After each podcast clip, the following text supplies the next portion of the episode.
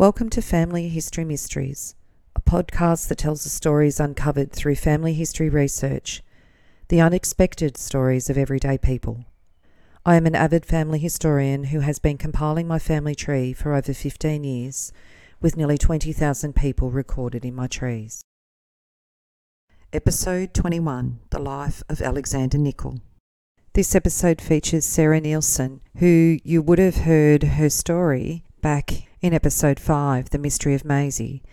If you haven't heard The Mystery of Maisie yet, I suggest that you go back and listen to her episode first before launching into this episode of Alexander.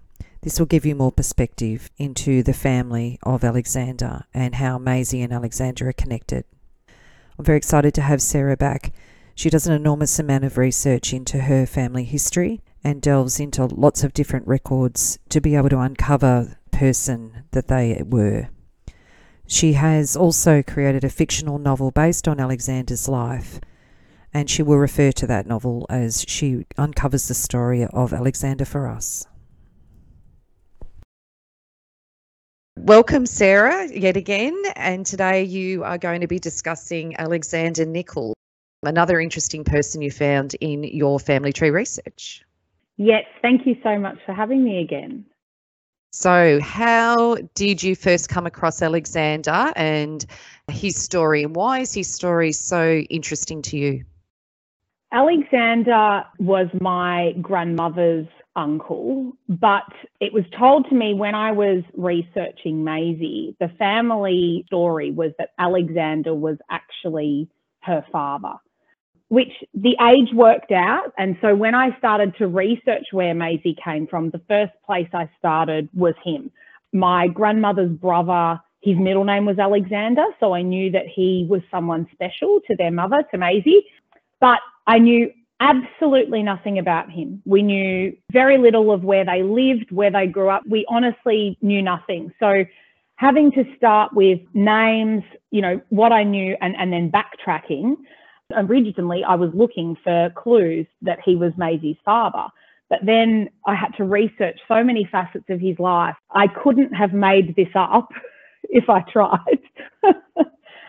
I looked on births, deaths, and marriages to gather a bit more information about who his mother was, what his father's name was. And of course, it was one of these traditional Scottish families where his name was Alexander, his father's name was Alexander, his father's name was Alexander. So trying to find them all in, in different areas can be challenging at times as well. No middle names.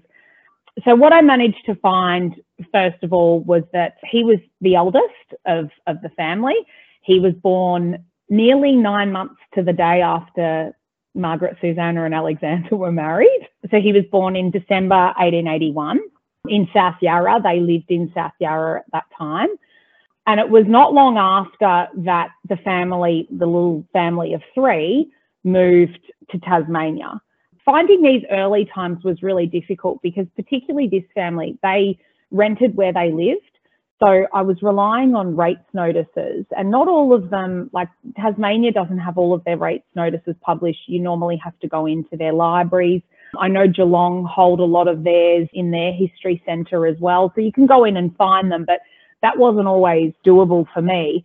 So I was having to go with what I could find on Ancestry and on Trove.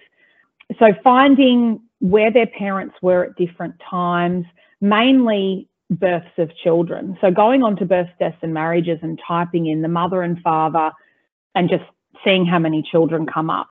Sometimes it does adjust for spelling mistakes or name variations, which is good. Not always though. So being the last name Nicol, they spell it N-I-C-O-L. I tried it different, you know, different ways of spelling, which came up with different things. One thing I did find was there was another baby born before they left, Susanna. Susanna died very, very young once they got to Tasmania. And I did find she is buried there and I did find her death certificate there. But that a lot of these things I sort of went back and filled in because you sort of you get a gauge of where they are and what they're doing, and then you think, well, hang on, I've got a really big gap there. Can I fill in any more about where they were? So, focusing on Alexander, he moved, you know, at two years old, he moved with his family to Tasmania. What they did there, I still don't know. His father was a carpenter. and from what I can see, a relatively successful one in South Yarra because he'd had some advertisements in the paper. He'd actually been to the Court of Petty Sessions for some people that hadn't paid for work and that sort of thing. So it sort of pieced together for me that he was a fairly astute businessman. Margaret Susanna obviously was at home with the baby. Margaret Susanna's father, Harrison Ord, was an evangelist. So it is believed that Margaret Susanna and Alexander met through that whole revival in Melbourne. Margaret Susanna would go along with her father to his public preachings, and that Alexander was there. To verify that, they, they don't have, I suppose, church records or anything like that. So I had to try and place where Harrison Ord was and, and where he was preaching was in and around sort of central Melbourne. They did a bit near now the old Scots Church, around that precinct. So Alexander was in the, the father was in Fitzroy, and that's what I gathered from again from marriage certificates and then working backwards. So I kind of pieced together that that story sort of fits. He'd had a bit of a troubled childhood. You know, their family had moved around. I don't know that they were overly well off. And then, you know, his father at some stage had left. His mother's buried in the Melbourne Cemetery in an unmarked grave. So that again, things like that told me, okay, not even enough money for a headstone, you know. They then, for some reason, they moved to Tasmania, I can't seem to find much about it. I can see where they lived.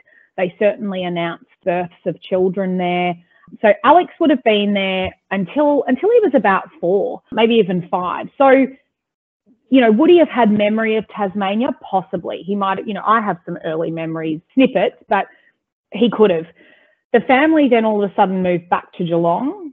Again, they hadn't lived in Geelong yet, but that's where Margaret Susanna's father then was with his new wife. Whether they realised they needed family support, that was a possibility. And they started a Geelong Laundry Co. there. And Margaret was quite involved with that. There was advertisements in the paper. So she was quite involved. It was, you know, she called herself Mrs. Nicol. You know, people would bring their laundry. There was quite a market for it. They again had another three children in Geelong. So again, easy to track through birth certificates. That was also how I knew about Susanna, that they did mention her when there were other children born. You know, there was a sibling that was deceased. Then in 1894, Alexander's father passed away. He'd had phthisis for quite some time. So I guess it's sort of relative to tuberculosis, but it was something they could suffer with for a long time, which apparently he did. Phyllis their youngest, she was only just one when her father died. He's buried at Geelong, again in an unmarked grave. And interestingly, he shares a grave not with his wife, but with a woman who was very good friends with Margaret Susanna's father and stepmother. So it was sort of just, I guess, it was a practicality. It was, this is what's available. I can't imagine how daunting it would have been to have had six children and I guess Alex, by this stage, you know, he's 12 when his father died. He's old enough to go out to work in, in that day and age in 1894. So the family then moves to Prahran in 1896. That's when I can track that they're there. Margaret Susanna does have a brother living in Melbourne. He was in St Kilda at the time, but again, to move six children just for your brother who's single, you know, he had a property at Panton Hill, which he spent most of his spare time on. Otherwise, he was out riding his horse. There's not much of a support network here. So I, it's always been a little bit of a mystery to me why she would move away from the support network. I guess life, yes, there was probably more work prospect here in Melbourne, perhaps, but Prahran and Windsor, she moved around a lot in those areas. They were not great areas for a single mother with six children to be living in. I guess trying to track what Alex was doing at that time is really hard because he's not on the electoral roll for some time. But I did find an article that his younger sister Greta went to a like a secretarial school. So it was clearly Margaret was still clearly quite big on the kids being educated as much as she could. I guess my whole focus was around that 1900 mark because that's when Maisie was born. And so I was sort of trying to find where was Alex in that time. I can't find him anywhere. I can go by where Margaret Susanna rented properties, and it, in some of them, it will tell you how many people live in the house. So I'm trying to count per child, and all of a sudden in 1902, one drops off. And I'm thinking, okay, so is this him leaving the house? This was later, it was probably one of the most recent pieces of information that I finally found him in 1903 in Queenscliff. So he's 22 by this stage. He's on the electoral roll. They've spelt his name incorrectly, so that's why it didn't come up with any sort of search. But backtracking, it had said that he came from the RAA at Queenscliff Barracks. So that was clearly he was there. I then got on to Queens, Fort Queenscliff. They were amazing. Came back, confirmed. Yep, in 1902 he joined. He he came down here. So I guess by that stage his older brother was probably old enough, and his sister was helping mum out. She was also working as an infant life nurse, so she was earning an income, and so it was probably his time to say, well, look, I can do something outside of living in the home. I don't doubt he was probably still sending money back to her to help but he was starting to get a bit of freedom. After a year, he was back in Hobart, which I found really interesting. There was a unit that was moved from Queenscliff to Battery Point, and I found it funny that that he should do that. You know, to move states and back to there. It was an interesting move. I did actually write a memoir on his life, and in the story, the part that I surrounded with it was that he you know, he had that yearning to go back to Hobart. He had fond family memories from there, and so it was a it was a choice straight away. I did a lot of research on this unit at Battery Point, and they didn't have a great reputation. They were loud. They were known to be drinking up and down the street at all hours. I mean, Hobart, it was not a huge place, and anything that went on on the wharves you could hear and that's basically what they got up to. And it was, you know, they, the army were disgusted with the way they behaved quite often. Then all of a sudden, much to my shock, in 1905, there's a marriage notice in the paper that he has married this woman by special license. So it means basically they don't need anyone's permission. They've just gone out and done it at a registry office. Looking at it, both he and she have lied about their ages and, and all sorts of things. I was then intrigued by the woman he married because naturally my thought went to, well, was this Maisie's real mother? And, you know, if he is her father, maybe this is Maisie's mother. And he couldn't have picked someone more opposite to his own family than, than Nellie. She came from the Rocks in New South Wales. That was where she was born. Her family are so interesting. They were Irish. I've actually connected with some of her descendants from her family, and they've got a family story that the mother, who was also Ellen, Ellen Cross, she gave birth to twins. It was after her husband had died. She was pregnant while he died, and then gave birth to them in the morning, and that afternoon still went out and milked the cows. Like, talk about tough woman. So, if this is the type of upbringing that Nellie's had, pretty impressive woman. She's she's going to be tough, but I can tell that she she loves a good time. She married firstly a, a bloke called Frederick Lawton. Frederick worked in a billiard house, which I found a really interesting job. Like they married in 1880s, so I think it was like a couple of years or a couple of years after Alex was born, she was marrying her first husband. So she was 20 years older than him. Frederick and she lived in New South Wales not for very long, and then he brought her back to Tasmania, which was where he was initially from. They owned hotels there, always owned hotels. And she, I think, enjoyed that her husband owned a hotel because she enjoyed to drink.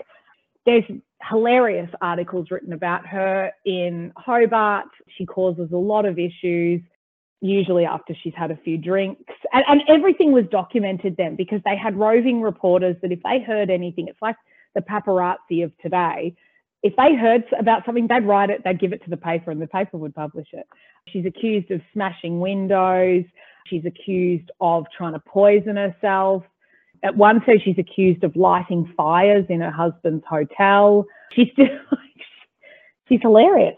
But then her poor husband, he actually suffered with diabetes, and she would constantly, she was trying to bring him to New South Wales and to Melbourne to try and find treatments. And unfortunately, on one of the trips back, he actually died on, on the boat.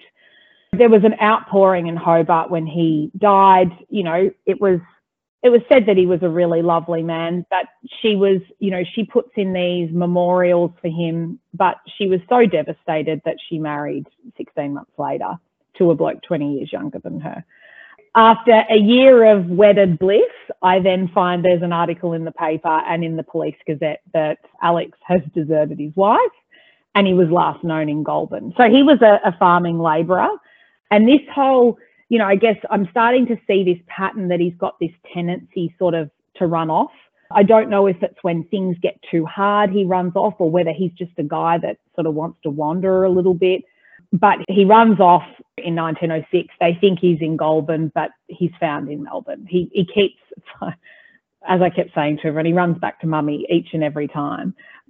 They get back together then. He goes back and he's and he's back with her. They decide to move to Tasmania again, and they decided to start a pub in South Bridgewater, which is now Glenorchy. And I just thought, why on earth would you two, who are like a Molotov cocktail as it is.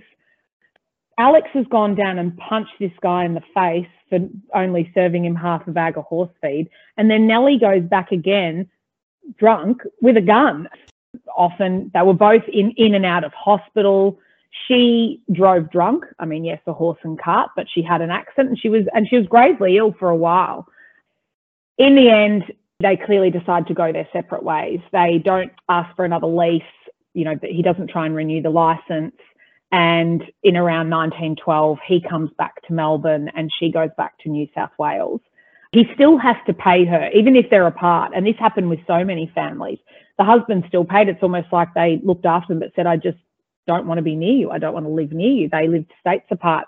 I've got records of her coming back and forth, her looking for him, her writing letters looking for him, searching at his mother's property for him constant police notification of he's not looking after me, he's not looking after me. So, she, you know, by this stage, she's into her early 50s. She's thinking, oh, I'm not going to get a job. I'm not going to be, you know, I'm not going to be doing anything.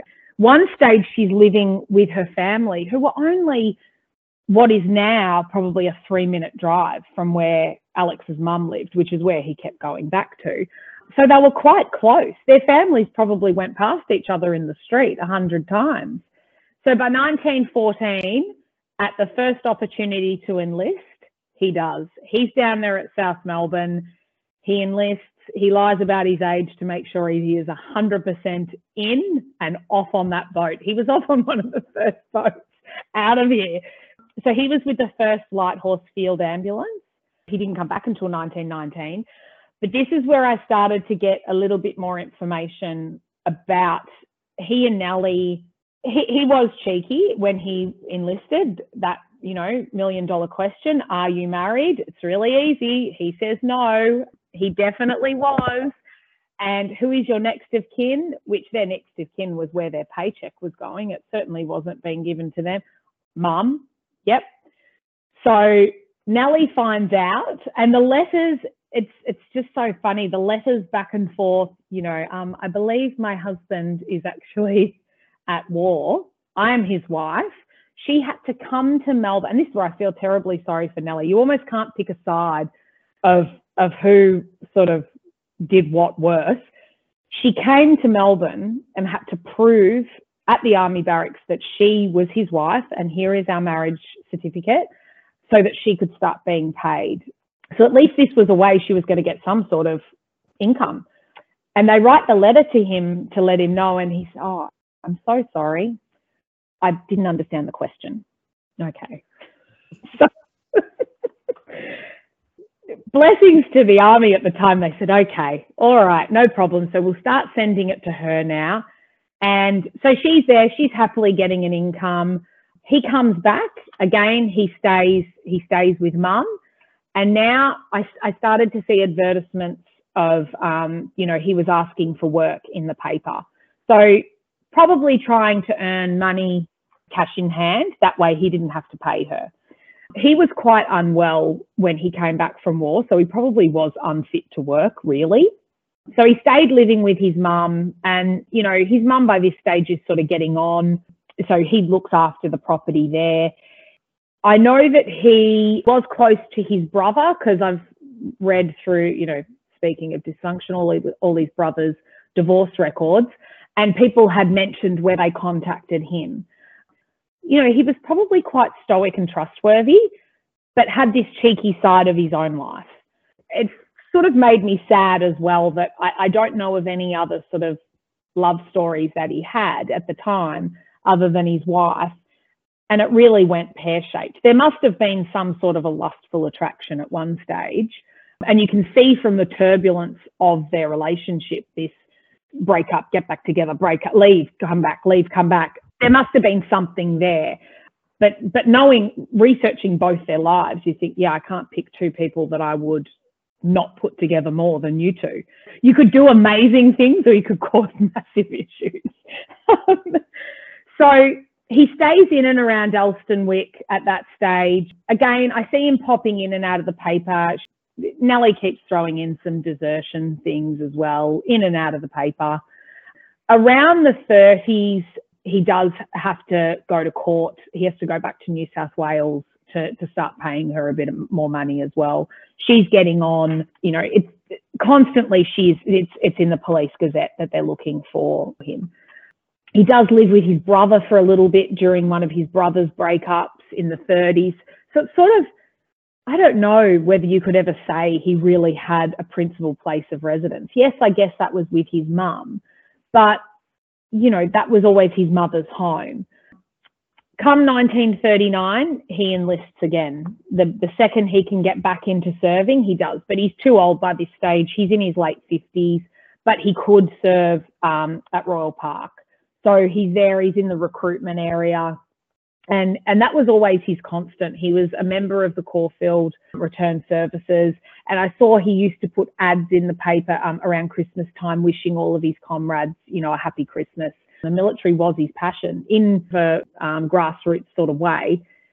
Still stayed around that Elsternwick area. Um, and then in 1944, his mother passed away.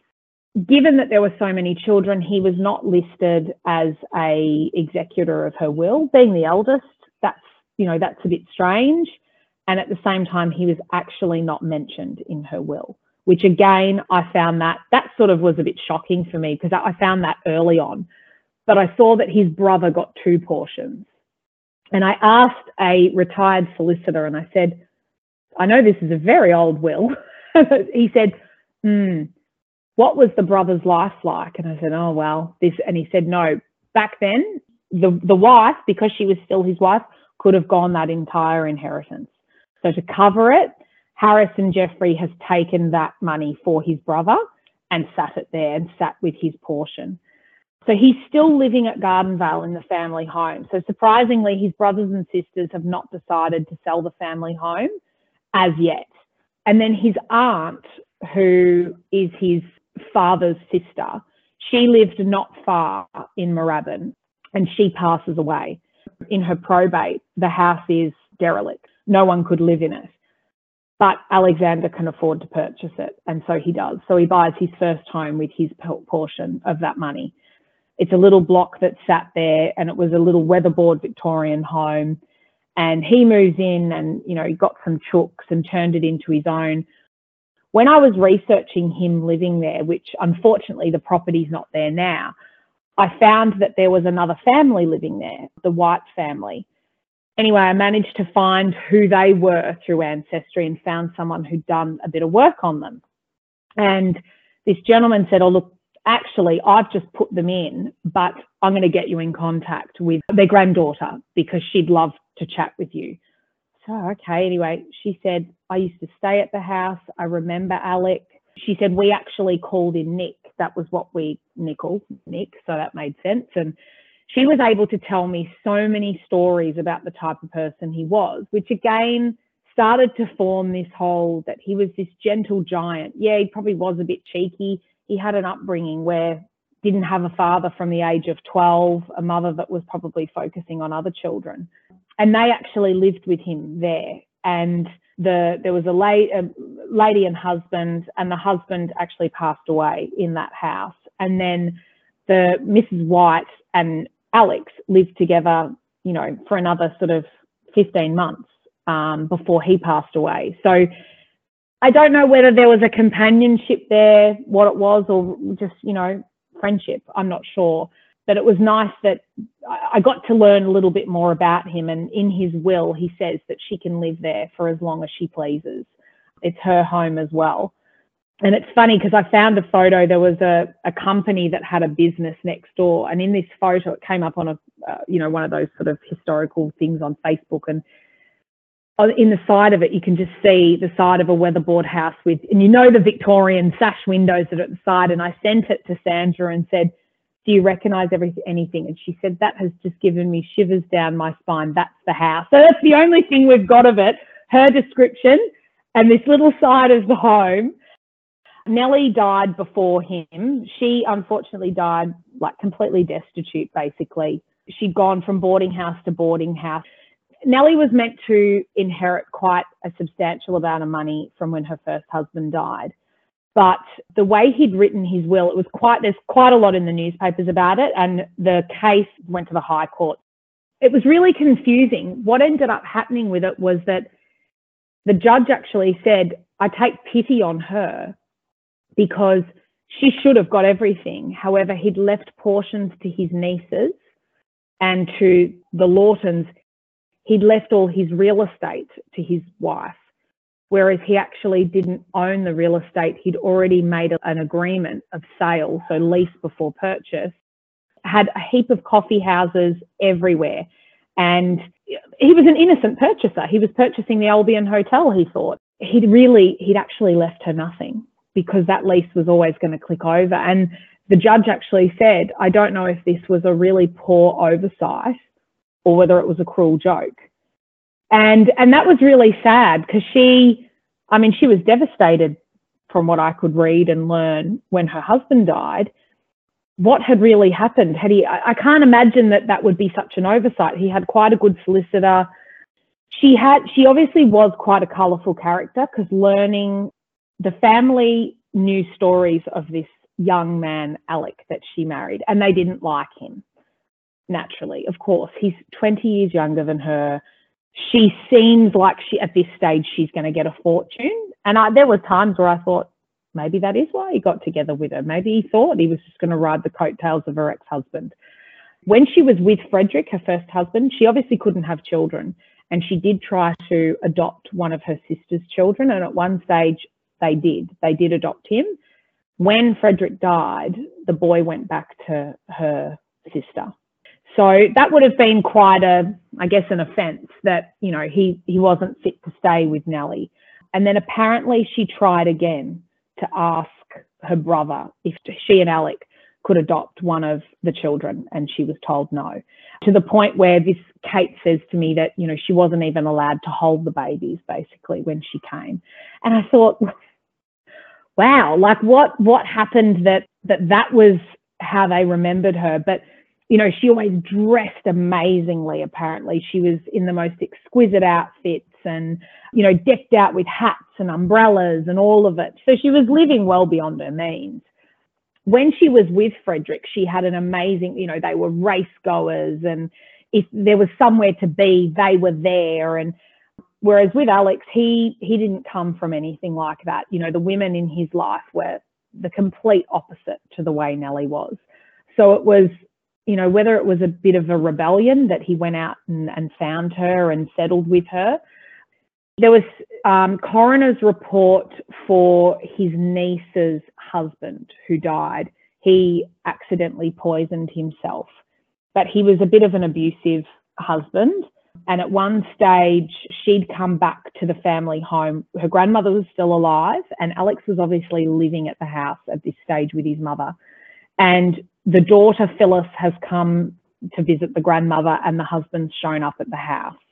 And he's going on with all sorts, threatening. He's tried to hit her and, and be quite violent in front of Alex. And she, she writes in it, What I remember is that my uncle grabbed him and had to sort him out then.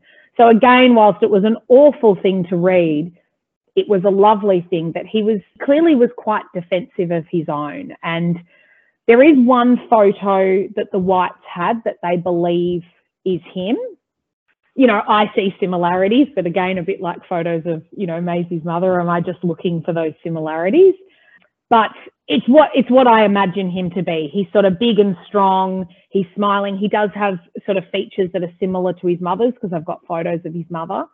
So I can see a resemblance there. I can see how it how that could be the same. They clearly had quite a special relationship, I guess, to live together for that amount of time.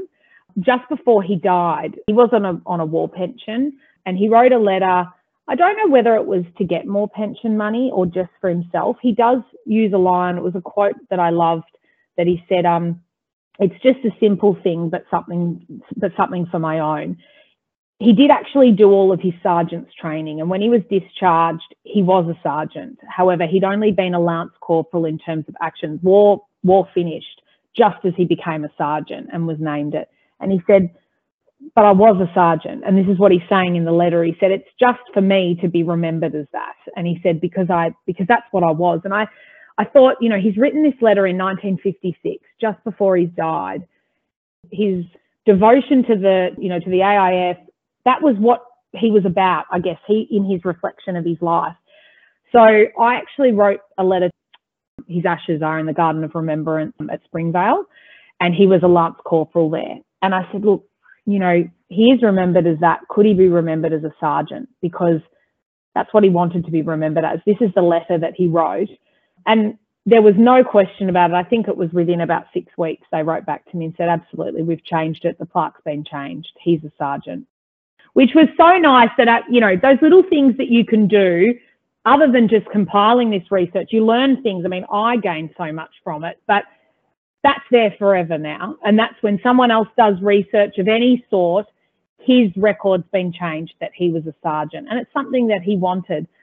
I, I know that he was he was quite a Christian person, whilst he certainly didn't show it sometimes in some of his actions. When his aunt died, he wrote a little you know, he wrote a little thing in the paper. He also loved, he did love to write.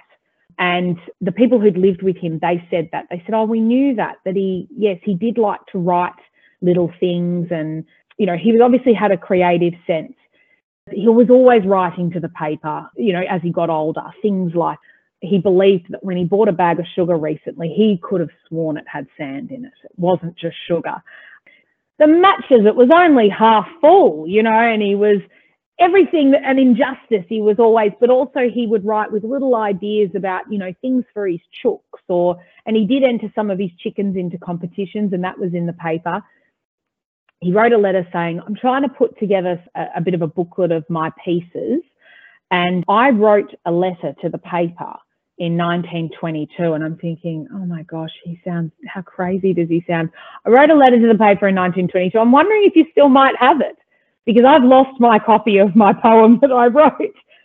Well, lucky for me, Trove, I can go back to 1922 and I managed to find it. And it's this poem that he wrote when he was working on the aqueduct up uh, near Chum Creek in the Yarra Valley. And he writes about the Valley of the Chum. And it's Chum Creek is one of the most beautiful places to go to. After we found this poem, we actually took our kids to stay for a weekend up there and we stayed at the most beautiful little place that was, you know, it's so beautiful. And I can see why he wrote about it. And the things, it's just like he's just sitting there just watching life pass by. But it's it's a beautiful poem. We have it we have it framed up in our house and my daughter actually read it at school as a, they had to do a poem reading, and she chose to read that, which, you know, again, something that we can take. I'm so lucky to have that from him because it's, you know, it's something of his that, you know, otherwise a lot of people don't have. Um, so I might not have a confirmed photo, but I feel like I've got everything else. And of course, you know, all of his war dossiers, there's so much, so many pages because of these letters back and forth, back and forth with Nellie and her changing address, her not getting paid. He's not paid me again. And um, I believe that his rankings changed. Does that mean my payment changes? I spoke to the War Museum and I said, you know, World War One, there's there's no photo, and they said, no, look, those ones we sort of had to rely on Daj or you know, if someone had a photo, they said, but if he was if he was the Second World War, all of them should have photos. Well, of course, his is the one that doesn't have one. And I said, of all of them. But I then was able to open a file that was all of his war pension files. And this stuff, on the cover of it, it is set to be destroyed. So this is paperwork that was going to be destroyed. And someone's obviously seen it and gone, I reckon these files are worth keeping. And I'm sure where ours is, there's there's hundreds. So this was right from him coming home from the Second World War, claiming his pension. He had to have medicals every six to 12 months to make sure that, you know, he had malaria, so that was why he couldn't work properly. He did lose his pension in his later years, or a lot of his pension, because he had emphysema. They said that's because you smoke. That's nothing to do with that's nothing to do with your war effort. Thanks anyway. It was things like that though, but they couldn't work. Some of them mentally couldn't work. Um, I can't even imagine what you know what his life was coming back from some of the things he might have seen being in the field ambulance. At one stage, when they sent a letter out that he died, they didn't know that his wife had died. I mean, I saw it because I saw the funeral notice from her siblings, but here they are sending this letter out and they you know they say to his widow we're terribly sorry he's passed away. And then they said you know we haven't had a letter back from her. We haven't and it's this research of finding out and then saying no she actually passed away you know nearly 10 years ago. This is how she died. And it's sort of a recount that she was you know basically just at you know the benevolent society. She had been an inmate there after breaking her hip. She it was really, really sad. The two of them, I guess, their demise later in life from what they were early on. Researching him was amazing, and and it still is. I still I still find little things that I still pop in there, and you know things about his life, her life, articles, how they all marry in. They certainly made an imprint on the areas that that they lived in. It branches off into other areas of who you research and when you, you know, finding their siblings, finding their children, it seems like you're crowding a lot, but you'll be surprised the little mentions or snippets uh, of your person that you're looking at is in those other files. So it's worth reading through, definitely. So you have written a book on Alexander? Yes, I I wrote a self-published book.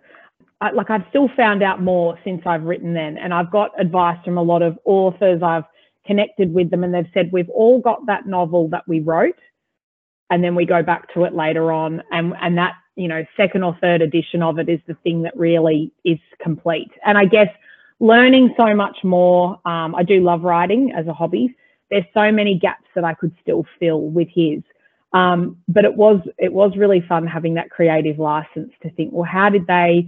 One part that I, I mentioned earlier, I found it sad that it seems like he only ever had Nellie, maybe this companion later in life, but he never really had, you know, I guess, was Nellie his true love? Was she a, a true um, partner to him? I, I did portray in the novel that perhaps they they were at one stage, but it was more of a lustful relationship. So I wrote in that he that he had a, a dalliance when he was at war because um that was that was far more fun for me.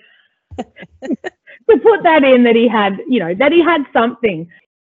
And and my grandmother, I don't know that she would have remembered him. She may have, but she spoke of him so fondly, you know, Uncle Alec. And I thought the way my grandmother was, and that I can assume her mother was, and certainly the way her father was, I can't imagine they would have liked him at all. Well, my great grandfather certainly would have. And I did write a scene in the book where when um, Maisie meets George, and um, and I did I did I was able to add a bit of you know it's my favourite part of the book because they they do tease poor George a little bit because he's a bit more straight laced than them. Oh, well, well, thank you so much for telling us the wonderful story of Alexander yes. and Nellie. Thank you so much, Sarah. No, thank you so much. This has been good fun. I've been glad to bring it back to the surface again. Certainly an absolutely fascinating story. If you are interested in sharing your story on my podcast, Family History Mysteries, please go to my Facebook page and send me a message. If you would like some assistance in filling in the gaps in your family tree to see what mysteries you solve, please get in touch. And don't forget you can have early access to episodes by subscribing, and you'll also gain access to bonus episodes